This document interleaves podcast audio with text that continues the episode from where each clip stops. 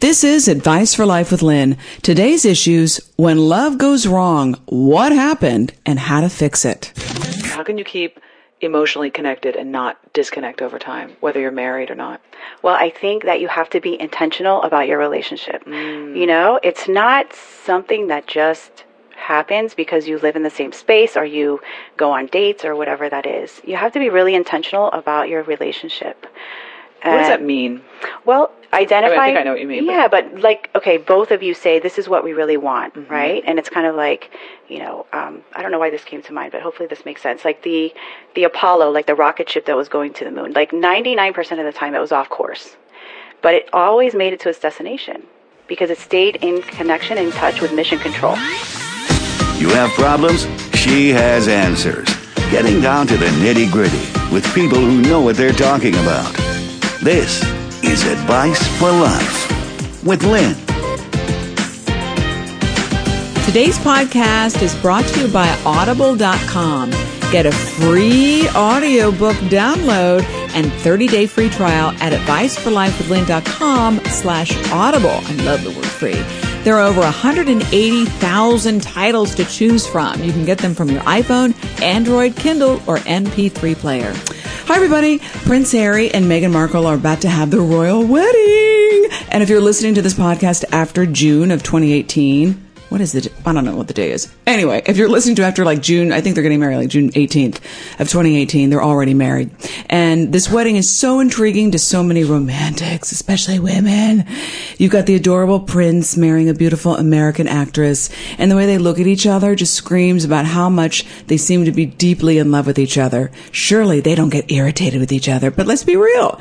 Nothing's perfect. And every single person brings in old childhood issues in every relationship. And if we're not not aware, if we're not conscious of our issues, you know, I love that word conscious, but it's true. We just keep repeating our past, repeating the issue, issues, and we do our part to the destruction of the relationship over time if we're not aware. Don't want to be a downer, but it's true. And then we end up blaming the other person, usually for the destruction of the relationship. God forbid we own anything. Although I, I like blaming sometimes, it feels good. but, but sometimes these issues are hidden so well, they're disguised so brilliantly, especially when you have this passionate connection you don't even notice that they're corrupting your relationship over time. You think that you're annoyed that your husband or boyfriend leaves the toothpaste lid off all the time or that it's crusty, but it's really about something else. I remember there was a time when one of my exes would bake frozen french fries on a cookie sheet, take the fries off the sheet, and put the sheet back in the oven, back in the oven without cleaning it, like crumbs all over the place. It would drive me insane. I'm not even OCD. I'm just neat, clean. I would constantly say, could you please wipe down the cookie sheet before you put that thing back in the oven so we don't attract roaches? Like we already have roaches in Florida. I mean, we do live in South Florida, I said, you know, the land of the roaches. He never wiped down the cookie sheet. I don't know if he ever responded my, to my consistent requests, nagging. Um, it would piss me off so much. Not the dirty cookie sheet, but the fact that I felt so unheard and so unimportant. I really started to get resentful. It was like symbolism to me, like, eh, up yours, who cares? Fuck you. Eventually, there were so many other problems that I let the damn cookie sheet go. You know, I, I said to myself, well, do you like the package? That's what my guru always says to me. Do you like the package? And I would say, okay, okay with the cookie sheet. But this kind of thing builds up like drops of water in a glass. And eventually the water overflows and the relationship is affected. The guy you were once crazy about, you now want to slap in the back of his head. So, how do we prevent? Uh, by the way, let me just before we ask this question. I'm, I'm not innocent. I'm just giving an example from my point of view. I'm sure I did a buttload of things to irritate him, although I can't really think of any. So how do we prevent our relationship from eroding? How do we keep love alive and actually grow it? Hear each other, respect each other. We're about to find out. Okay, uh, top three things on my mind. We're doing confessions now. I love this part. Time for Lynn's confessions. Uh, number one, I have clean cookie sheets right now. but there is a substantial amount of crust in the crevices of my car seat. And if somebody asked me, could I clean them because we share the car, I would do my best. Number two, at first, I loved my boyfriend's cleanliness. He's not listening. He never does, so I'm okay. But when I saw him nearly have a heart attack, as I was about to put my feet on his dash in his car, I thought, ooh, this cleanliness thing might be too much. But I respected him. He didn't, he didn't have to say anything. I respected where he was coming from. A little bit of de- deprivation. It was a new car. I got my feet. Okay. Even though they were clean and pretty, you know, I got it. But I was like, oh my God, oh my God, he's going to be doing this all the time. Am I going to be doing this all the time? But it worked out so far. Knock, knock on wood. Number three, I'm thinking of trying the cellulite treatment, which I hear is kind of painful. If we can send a man to the moon, why can't we find a cream to cure freaking cellulite and cancer, by the way, while we're at it? I'll let you know how it goes. Background check. The background on today's guest, Dr. Lisa Arango, is a psychologist, licensed mental health counselor, certified parent coach, and is trained in emotionally focused couples therapy, also called EFT. She helps couples with conflict and relationship issues, thank God. In other words, Lisa knows her stuff and especially helps people who have relationship problems. Perfect for us. Lisa says there is a reason beautiful relationships filled with love go wrong, and she can give us some key tools on how to keep this from happening to us. Welcome, Lisa. Thank you. Thanks, Dr. Lynn. Arango. Oh, you please call me Lisa. Thanks for having me today. I'm so excited. Aw, is this your first podcast? It is my first podcast. That's so amazing. Uh huh. And with you, how wonderful. This is gonna be the time of your life. Yeah, I can already feel it. It's gonna be the time of our life. Okay. Um, give us an example of when love goes wrong.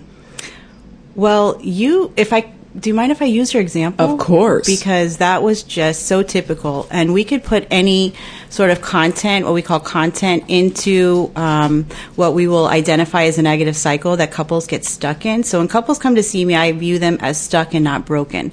So a typical uh, conflict that people get into is what you mentioned, like the cookie crumbs on the cookie sheet.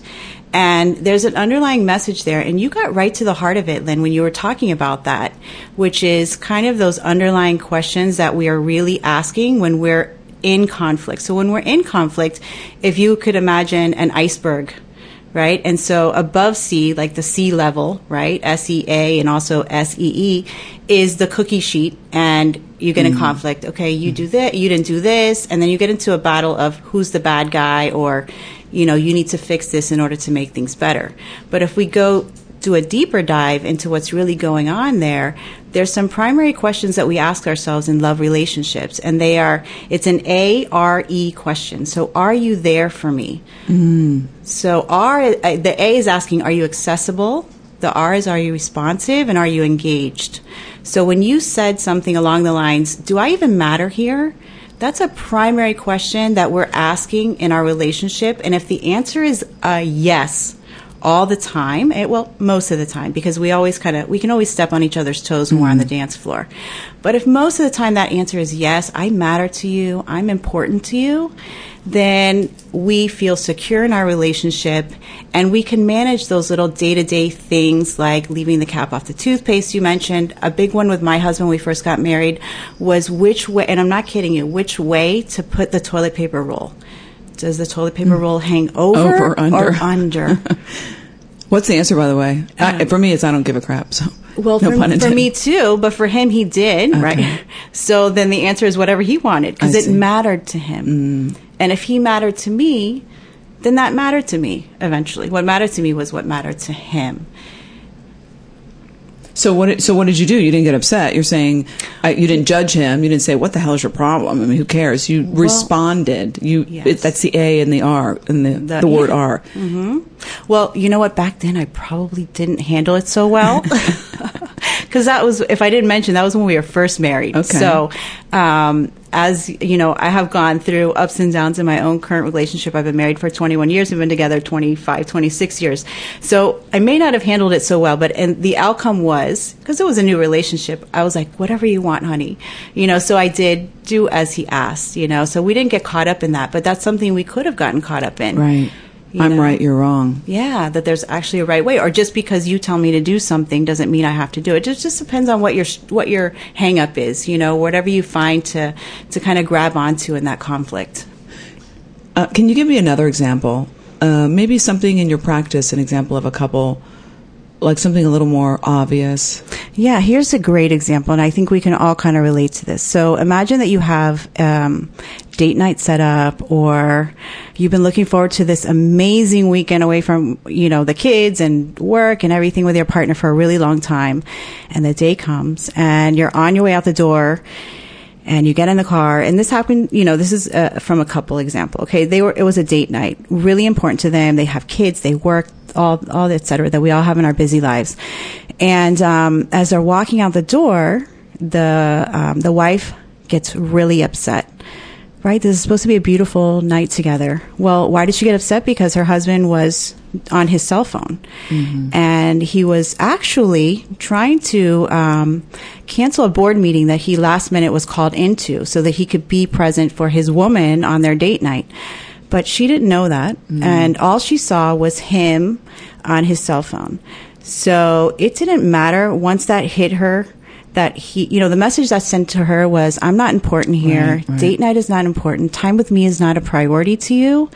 And so before she could even hear what he had to say, she was already so upset and so angry. So she started what her kind of go-to style is what we she we call in EFT she's a pursuer. She's one that when she gets upset, she becomes critical and demanding. So right away she started criticizing him. You're always, you know, those words always or never are very critical. You're always on your cell phone.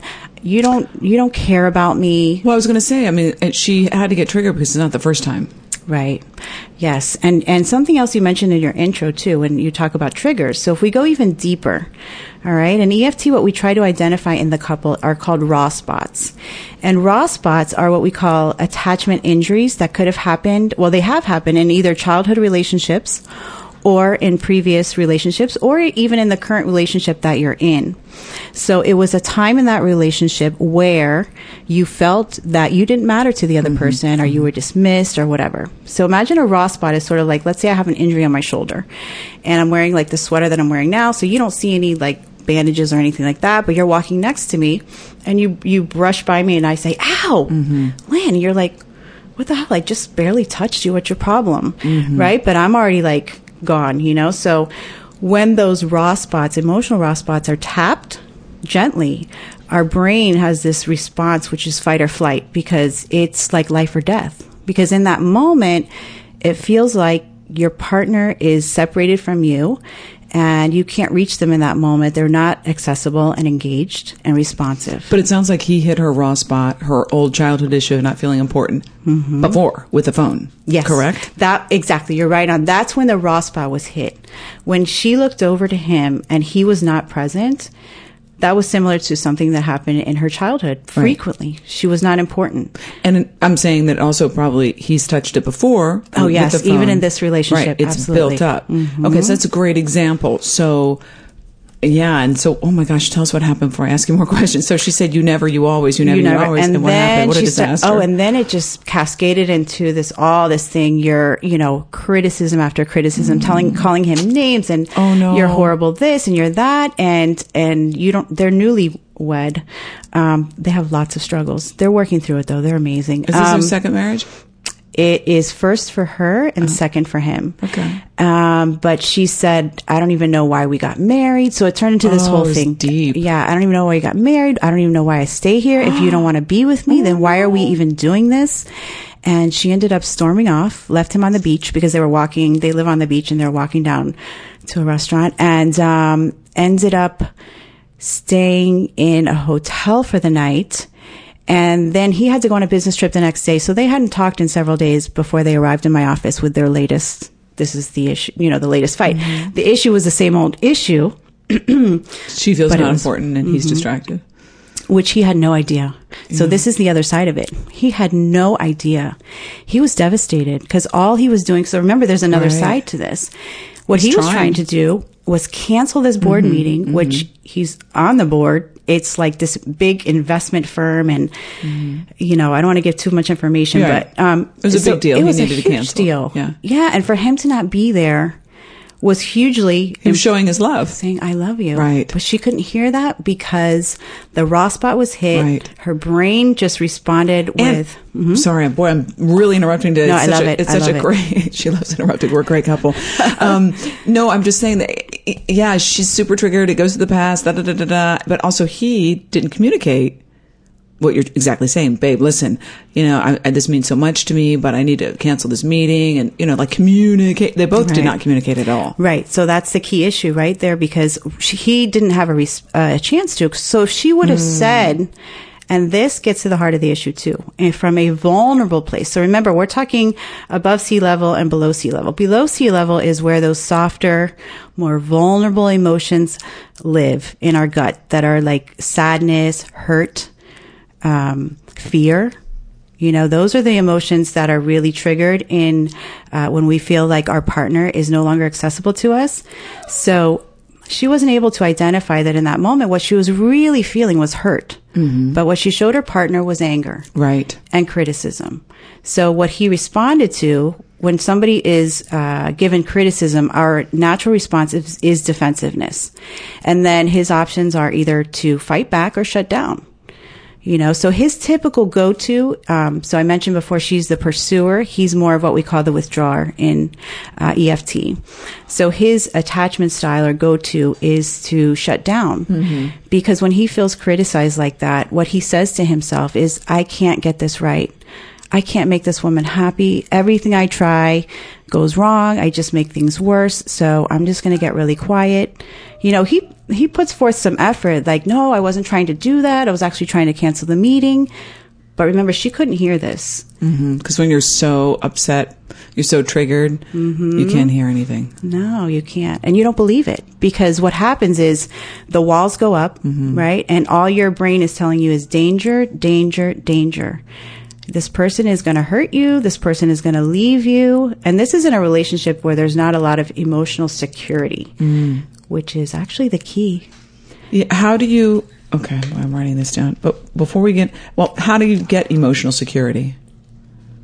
What's the key to emotional yeah, so security? the key to, uh, and, and, if I could just um, like back up for one yes. second, you know, because if we're talking about what goes uh, wrong or right in love, I think we need to kind of define what love is, right? So if we say love is, and then dot dot dot, like what what comes to your mind when you think of what love is? Respect. Um, mutual respect, mm-hmm. kindness, um, consistency, putting the other person first, selflessness. Right. Yeah, so it's all those characteristics that are involved in love. But in order to understand and have a map for love and how we can actually grow love we have to have a real definition for love is. And thanks to um, science, science and attachment, we do have a definition for it. So, so what is your what the, is the definition of love? The definition of love: love is an emotional bond, and it's not something. Yeah, everybody wants it, as you mentioned. I think earlier. Um, but what is key to recognize is that everybody needs it. And, and in our society where it's kind of go it alone, James Bond, mm-hmm. I'm better, you know, D, what is it, uh, do it yourself, DIY. Mm-hmm. mm-hmm. Um, in our society and our culture, we're kind of taught, like, sort of, um, that being on your own is strong and needing another person is actually a sign of weakness. Oh, yes, especially women, Especially women, yeah. yeah. Don't need anybody. Right. So it's important to recognize that we know 100% without a doubt that we are hardwired for connection. Mm-hmm. And that connection is love. That's what we call it. We can call it emotional bond. We can call it a connection, but we are, it is in our neural circuitry. Um, so that is why when I described um, the woman where her brain went haywire into fight or flight, um, and it was kind of a life or death because it really is on an emotional level. Mm-hmm. Oh yeah, it is a life or death protection. Yeah. So how do you build that emotional security that you say this couple doesn't have? What do you What do you tell them to do? Well, first of all, I mean, so when you're in that sort of negativity and you come to my office and you're stuck in these what we call negative cycles, it's like having the same fight over oh, and yeah. over again. Oh, yeah but it never gets resolved, mm-hmm. right? So for them that they're already in this place of negative conflict, the first step is really to recognize um, where they're getting what where they're getting stuck, what's mm-hmm. triggering it, but really what are their key moves in the conflict. So for her as the pursuer, her key move is when she's triggered, she get, becomes critical and demanding. Mm-hmm. And his key move is he tries, he becomes really rational and he starts to explain it to her. Well, baby, you know, um, this is what happened and I was going to do this and you're getting really upset right now. So he gets really like, you know, cognitive, you mm-hmm. would say, like starts thinking and analyzing the situation. Non emotional. And it drives her insane. Right. Makes her crazy. Yeah, but he thinks he's fixing the problem. But he's right? also not validating. Right. But he's trying his best. Yeah. Let me tell you, he is like so invested in this relationship. Aww. So he's really like Mr. trying to fix it. Well, that's his way of Right. So that's his key move. And Yeah. Mm-hmm. so the more she does that, she pictures him as what you said, emotionally unavailable, which only escalates her critical, demanding, you know, trying Mm-hmm. to reach him. It's like, are you there? Can you, can you sense my pain? Do you recognize how upset I'm being? And you're like very calm and rational. Um, and then it gets to a point where her criticism gets to a point where it's just so out of control. He can't take it anymore. And he's saying to himself, I can't get this right. So let me just stop trying Withdraw, he withdraws. So he pulls back which probably drives her even more nuts. and she becomes more escalated. But then eventually she gives up and she goes her own way and says to herself, This will never work. Mm. I can't trust him. See, he's never there for me. And he goes off saying, I'm a failure. Oh. I'm inadequate. Mm-hmm. I can't make this work. I don't know what to do anymore. And he ends up very hopeless and hurting and alone. And she ends up very hurt, scared, and alone. So what do you? What So tools do you give them Yeah, now so that you recognize? Now that they each recognize right so they which is not easy Right. so they start to recognize their moves um, and then they have to recognize what's going on at a gut level for them inside so we have to kind of unpack that and get to what the raw spots are for each of them so each of them has a real um, you know several raw Mm-hmm. spots and sometimes people's raw spots rub up against them each other you know so Oh, yes. so they're constantly, and they happen to have, you know, some interesting histories. Um, so their raw spots tend to rub up, against each other quite a bit. Um, and so once, so then they have to identify what those are. So the key is responsiveness. That's like a key word. Emotional responsiveness is what's needed and presence. And it sounds very uh, simple, but it's not easy right? So simple but not easy. So we'll go back to the same mm-hmm. example. So mm-hmm. if um, you know this woman knows like a raw spot for me is when when he's on his cell phone or mm-hmm. anytime I feel like he's not paying attention to me. If in that moment she can go inside and say, "What's happening?" Oh, I just noticed. You know, I, I have. I'm feeling really agitated right now. What's happening to me uh, at a gut level? Awareness of your own feelings. Yes, in that moment, which is super hard because, you know, when you're feeling angry and you just want to go at it, because remember, this is happening really quickly, like in a nanosecond. Um, so, You're talking about not projecting on the other person, Yeah. like blinking, because we all want to project on the other person. And you're talking about owning it first, going inside Mm-hmm. and having some awareness of what am I feeling? Oh, I'm feeling rejected again. I'm feeling like he doesn't care again. I'm feeling not important again. Right.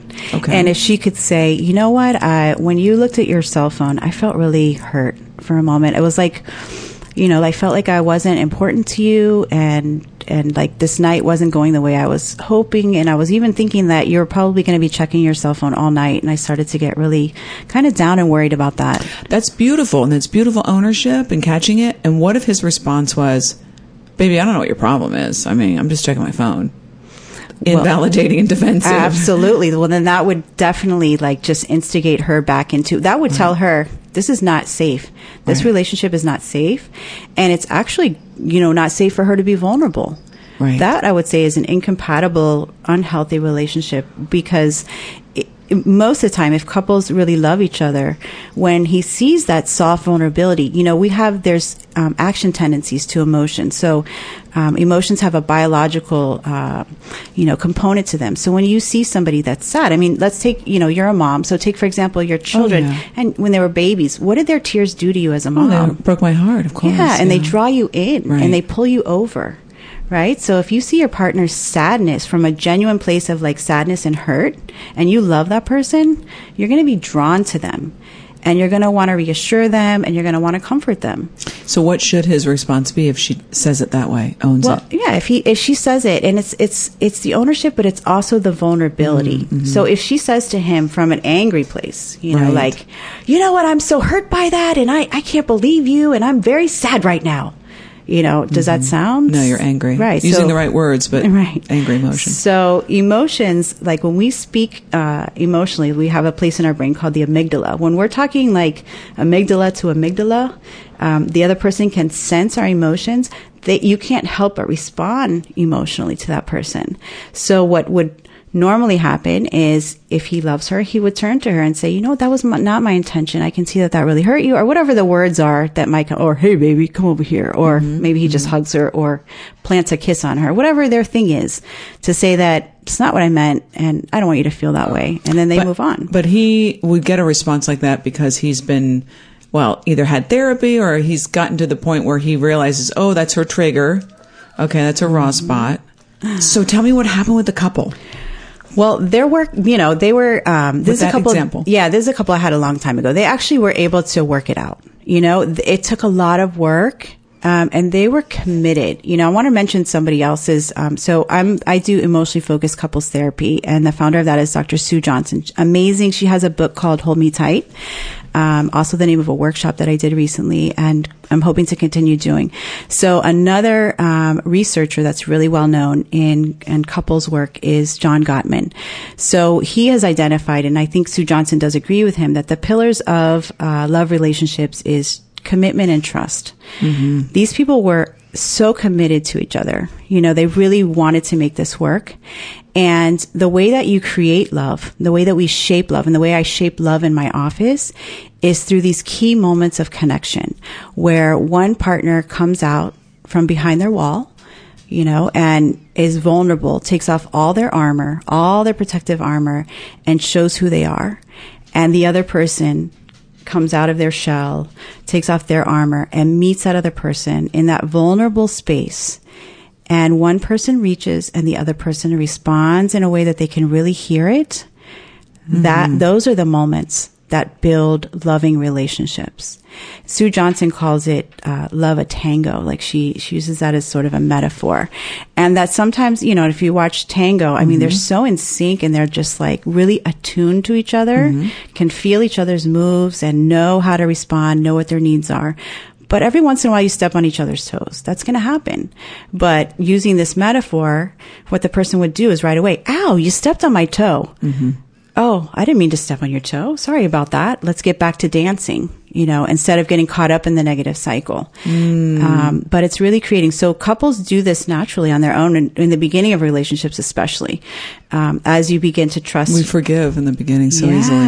and you want to be vulnerable, right? Right. Because it feels so good. Right, it does. Um, and then over time, you know, if you're talking about like people who decide to get married and have kids and work, you know, there's a lot of distractions um, that come into play that can start to erode at that emotional connection. And actually, the the reason that people divorce or break up is not because of conflict; it's because of emotional disconnection. The conflict comes later. Um, but once they start to drift apart and they don't feel connected, that's when you see a lot of problems start How can you keep that from happening? I know that's a huge question that could fill Mm-hmm. a room with answers and books, but how can you keep emotionally connected and not disconnect over time, whether you're married or not? Well, I think that you have to be intentional about your relationship. You know, it's not something that just happens because you live in the same space or you go on dates or whatever that is. You have to be really intentional about your relationship. What does that mean? Well, identify. I think I know what you mean, Yeah, but, like, okay, both of you say this is what we really want, Mm-hmm. right? And it's kind of like, you know, um, I don't know why this came to mind, but hopefully this makes sense. Like the the Apollo, like the rocket ship that was going to the moon, like ninety nine percent of the time it was off course, but it always made it to its destination because it stayed in connection and touch with mission control right? So you can look at relationships in the same way. It's like, here's our ideal. This is what we want. Like identify. Like feel so have a close to you. goal. Yeah. Or have an intention together. yeah, and this is what we want. This feeling like right now, this Mm-hmm. is the moment I love. I love you right now. This is so awesome. I want to stay this way with you. And then we get off course. We're going to. Hey, how can we bring that back? Mm, That's a great example. Yeah. And so bringing it back is what? Communicating? Well, bringing it back is key moments, right? So when life happens, I mean, you can create those moments of date night and that kind of thing. But when there's a trigger that happens, to recognize if you're feeling secure in a relationship, it's much easier in those moments of disconnection to be vulnerable. So if we already have, okay, this is another great example. So imagine that we have here um, uh, a big bowl, and there's a. I'm just going to use marbles. Okay, so we have a big bowl of marbles, right? Or we have a bowl, and next to it, I have um, some marbles.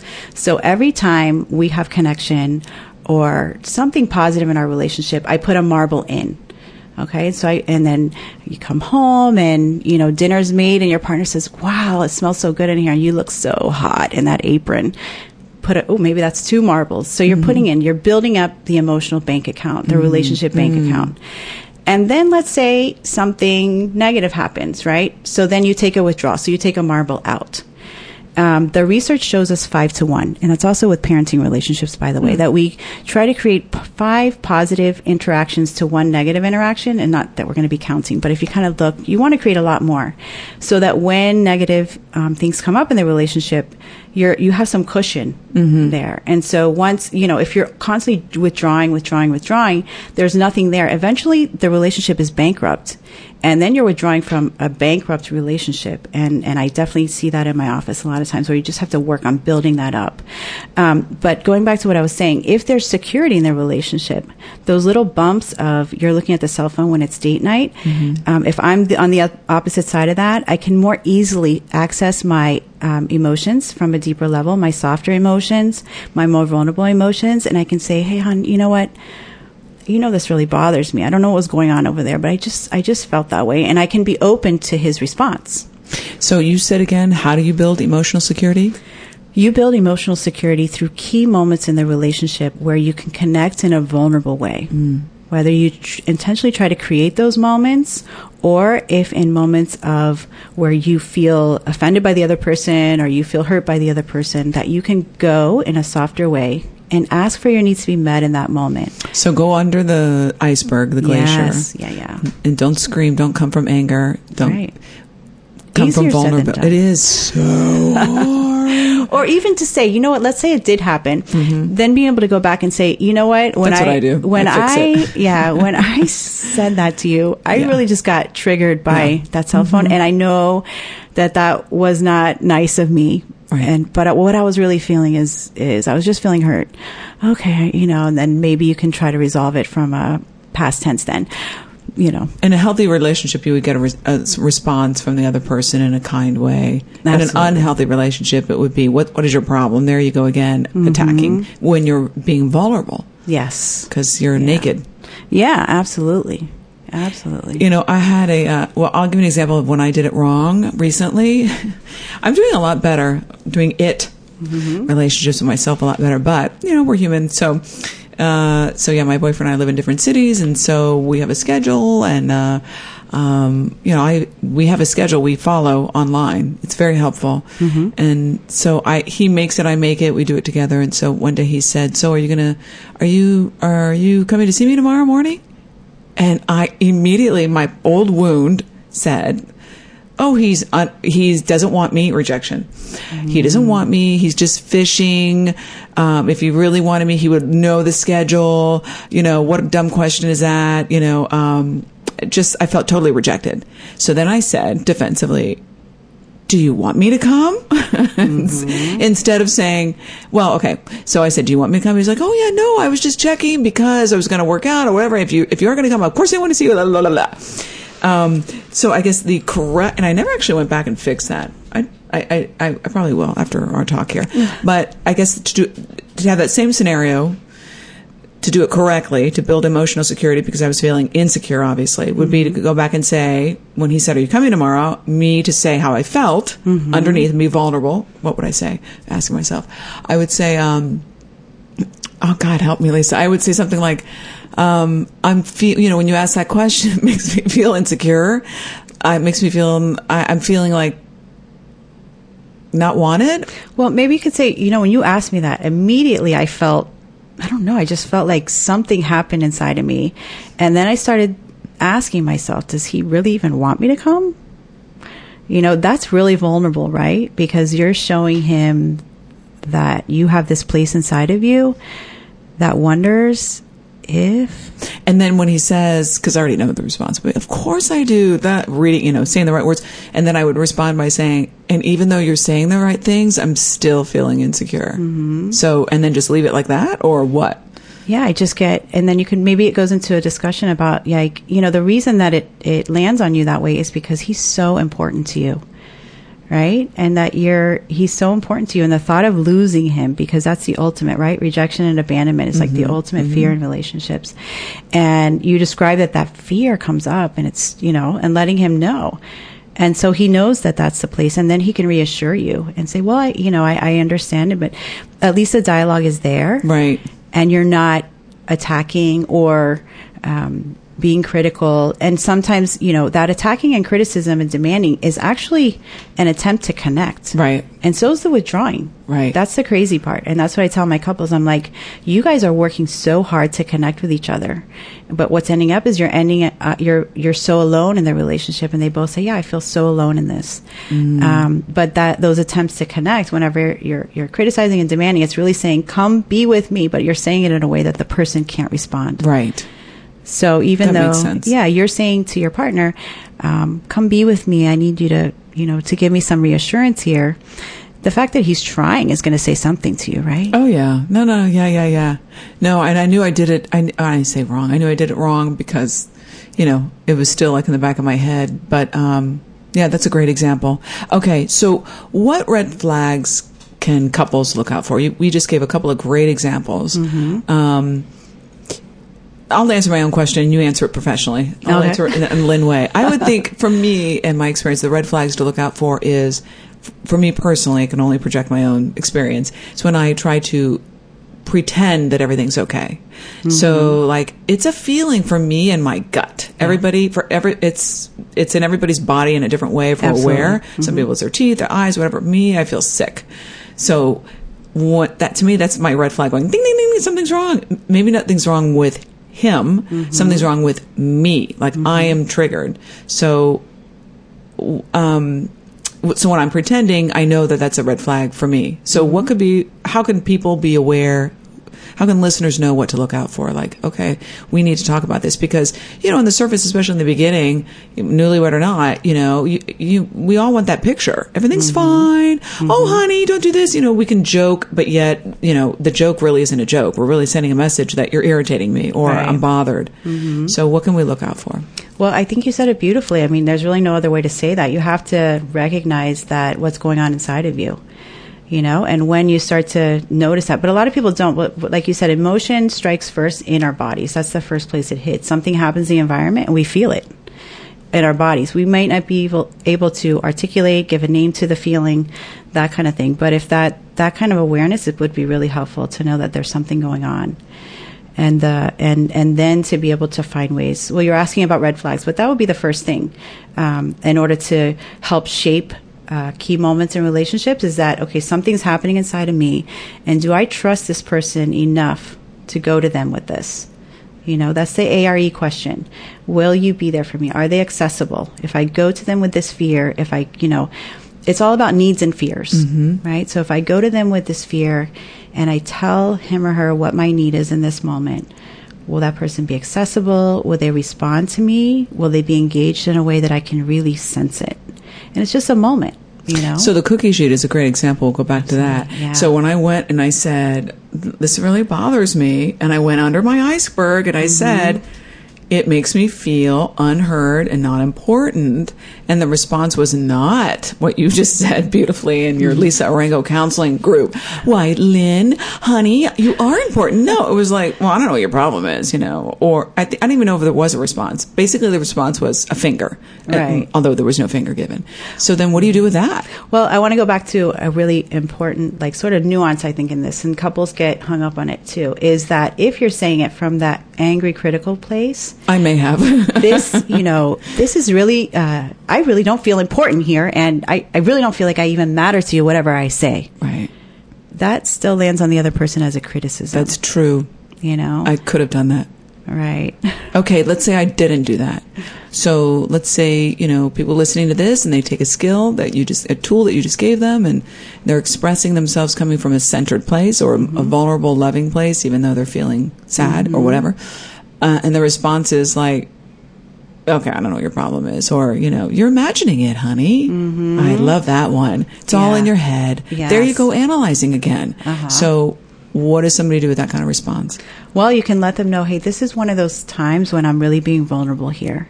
You know, and you said the word naked before, and that's exactly how I describe it. It's emotionally naked. And I'm putting myself out here right now because I really need you. And hopefully your your partner will hear that. And as I mentioned earlier, when you're speaking to somebody from that vulnerable emotional place, it resonates to the other person. It's a calling to the other person for a response. And they will hear that if you're able to send that to them in a way that's really vulnerable, it will call to them. But if that other person, because we all have raw spots, mm-hmm. you're rubbing, let's say you're you're expressing yourself in a vulnerable way, in a loving way, mm-hmm. but it inadvertently rubs the person's raw spot, old childhood trigger issue, mm-hmm. and they can't be there. They can't respond. They can't show up in the way you want them to show up. Right. And that and that happens sometimes, like I said. So going back to the bowl of marbles, if that happens once in a while, that's mm-hmm. okay. If it continues to happen over time, it's going to erode at the the connection and security in the relationship. Mm. So maybe in that case where there was a stepping on of toes and, and you weren't able to like really um, get through it in that moment, if you can go back to that.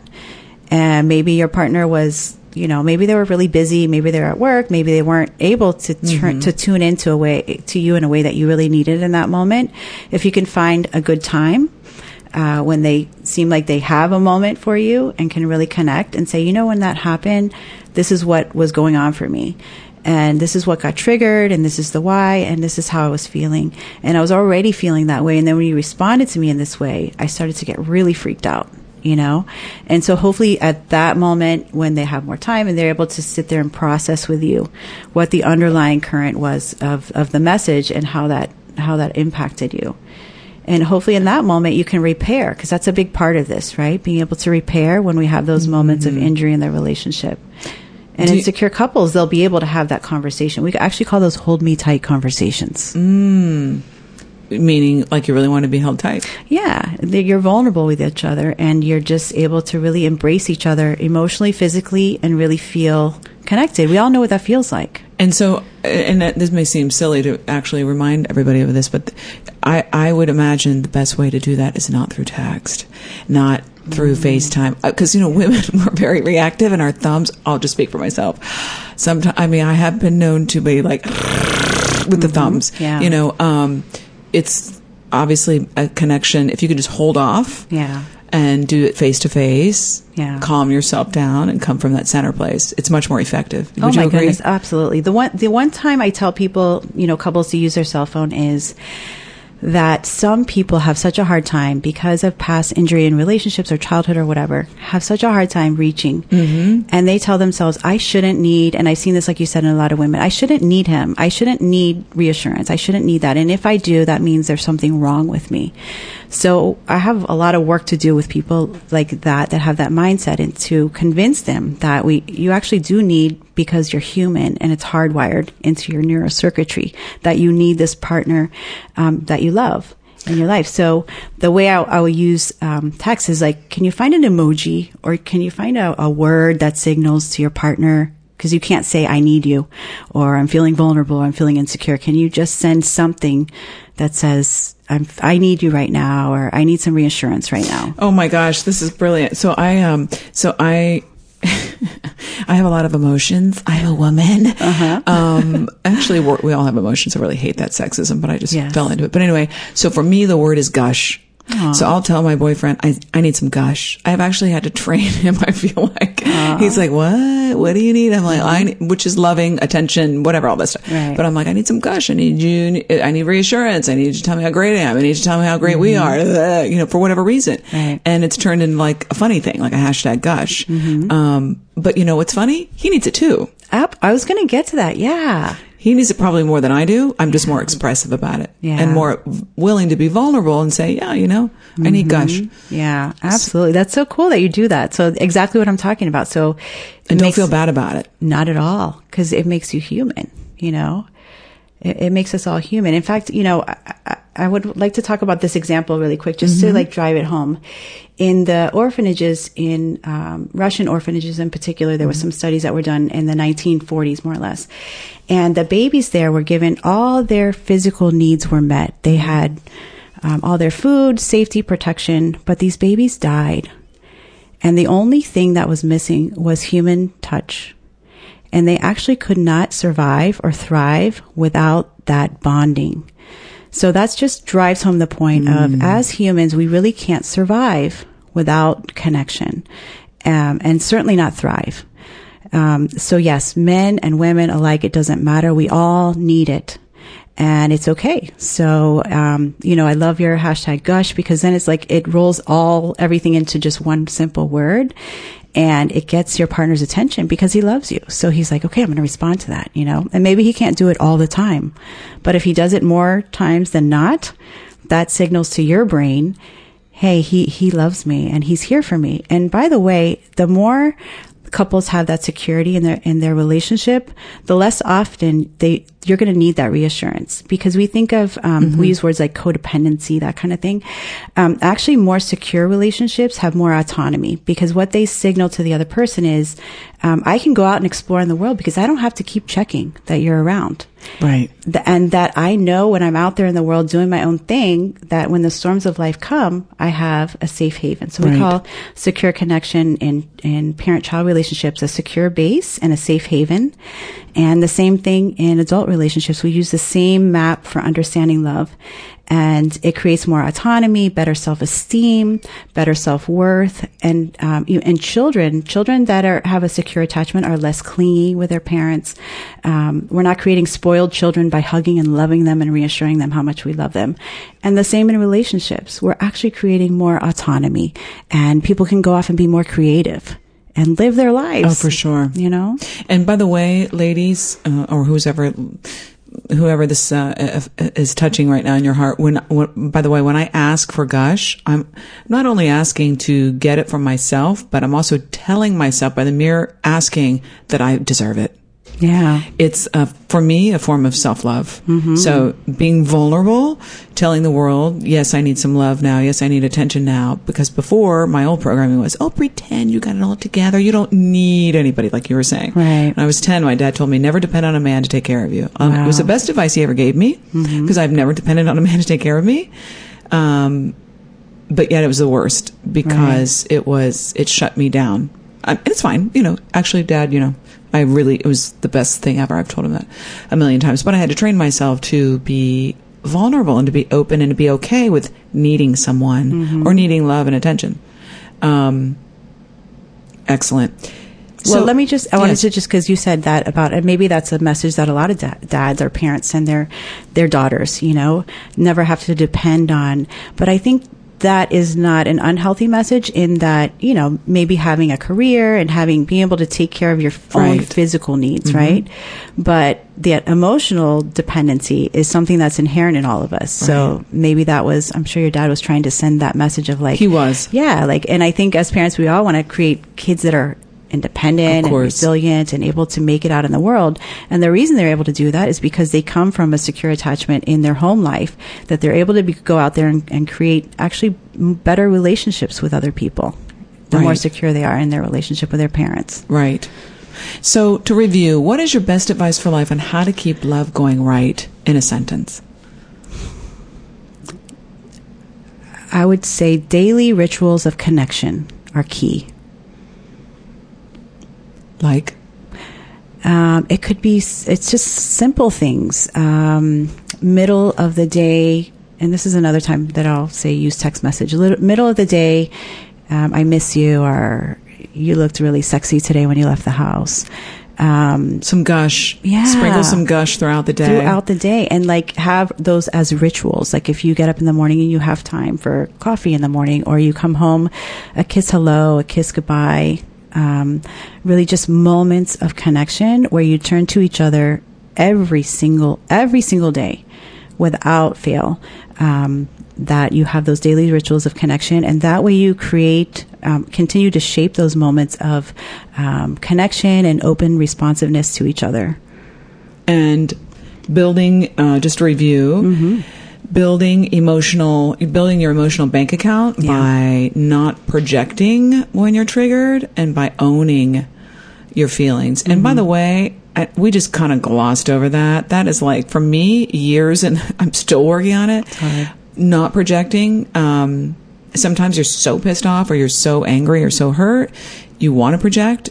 Take a minute, take a moment, take mm-hmm. a day, mm-hmm. take a second get centered and then express. You say be vulnerable mm-hmm. so you're heard instead of pointing the finger at the other person.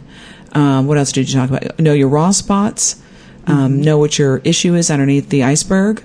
Oh, another good tip from Lisa. Uh, you said be intentional about your relationship. So even if you're listening to this and you've been married or together 10 years, 20 years, or you're just now starting to date, um, have an intention together of what we want out of this relationship. Mm-hmm. What would be a good example of an intention? Just a quick question here. Like, Well, I mean, when I'm talking about an emotional connection, that you that that would be like the most key intention that you'd want to create with your relationship. But like how, we want to stay emotionally Connected. connected. That's it. That's our goal. yeah, that's our goal. We want to stay in this place, and if we start to veer off from that, that we need to find ways to come back to each other And connect. and connect. Yeah. Awesome. Good stuff. Thank you so much, Lisa. If you want to get in contact with Dr. Lisa Arango, that's A R A N G O, go to her website. It's called relationshipcounselingmiami.com. Relationshipcounselingmiami.com. She's also on Instagram. That's where I found her. She, her handle is at Lisa Arango Counseling. At Lisa Arango Counseling. Thank you so much. Lynn, thank you so much. I really had a blast. Thank you. oh my you. gosh, I want to have you back. I'll, I'll I'll have you back with another problem of mine and see how I ah. handle it. Thank you, Lisa. Thank you. A reminder to everybody, submit your questions on adviceforlifewithlynn.com. And while you're there, sign up for my free email. You'll be the first to get my weekly blog on how to live consciously and peacefully. You'll also get access to my free happiness guide when you sign up. Also, I'm looking for guests with different ways that they can help the Advice for Life with Lynn followers. So reach out, maybe if you think you've got something to say and you want to be on the podcast. Lastly, please subscribe and rate my podcast on iTunes. I really care about what you think. So Tell me how I'm doing. I want your thoughts. The links are in the show notes and also on the website. I want to help as many people as I can with this podcast. So your shares, your subscribes, and reviews help us gain visibility in the iTunes store and they help us reach more people. Thank you so much for listening. I'll see you next time. And remember, there is nothing we can't talk about.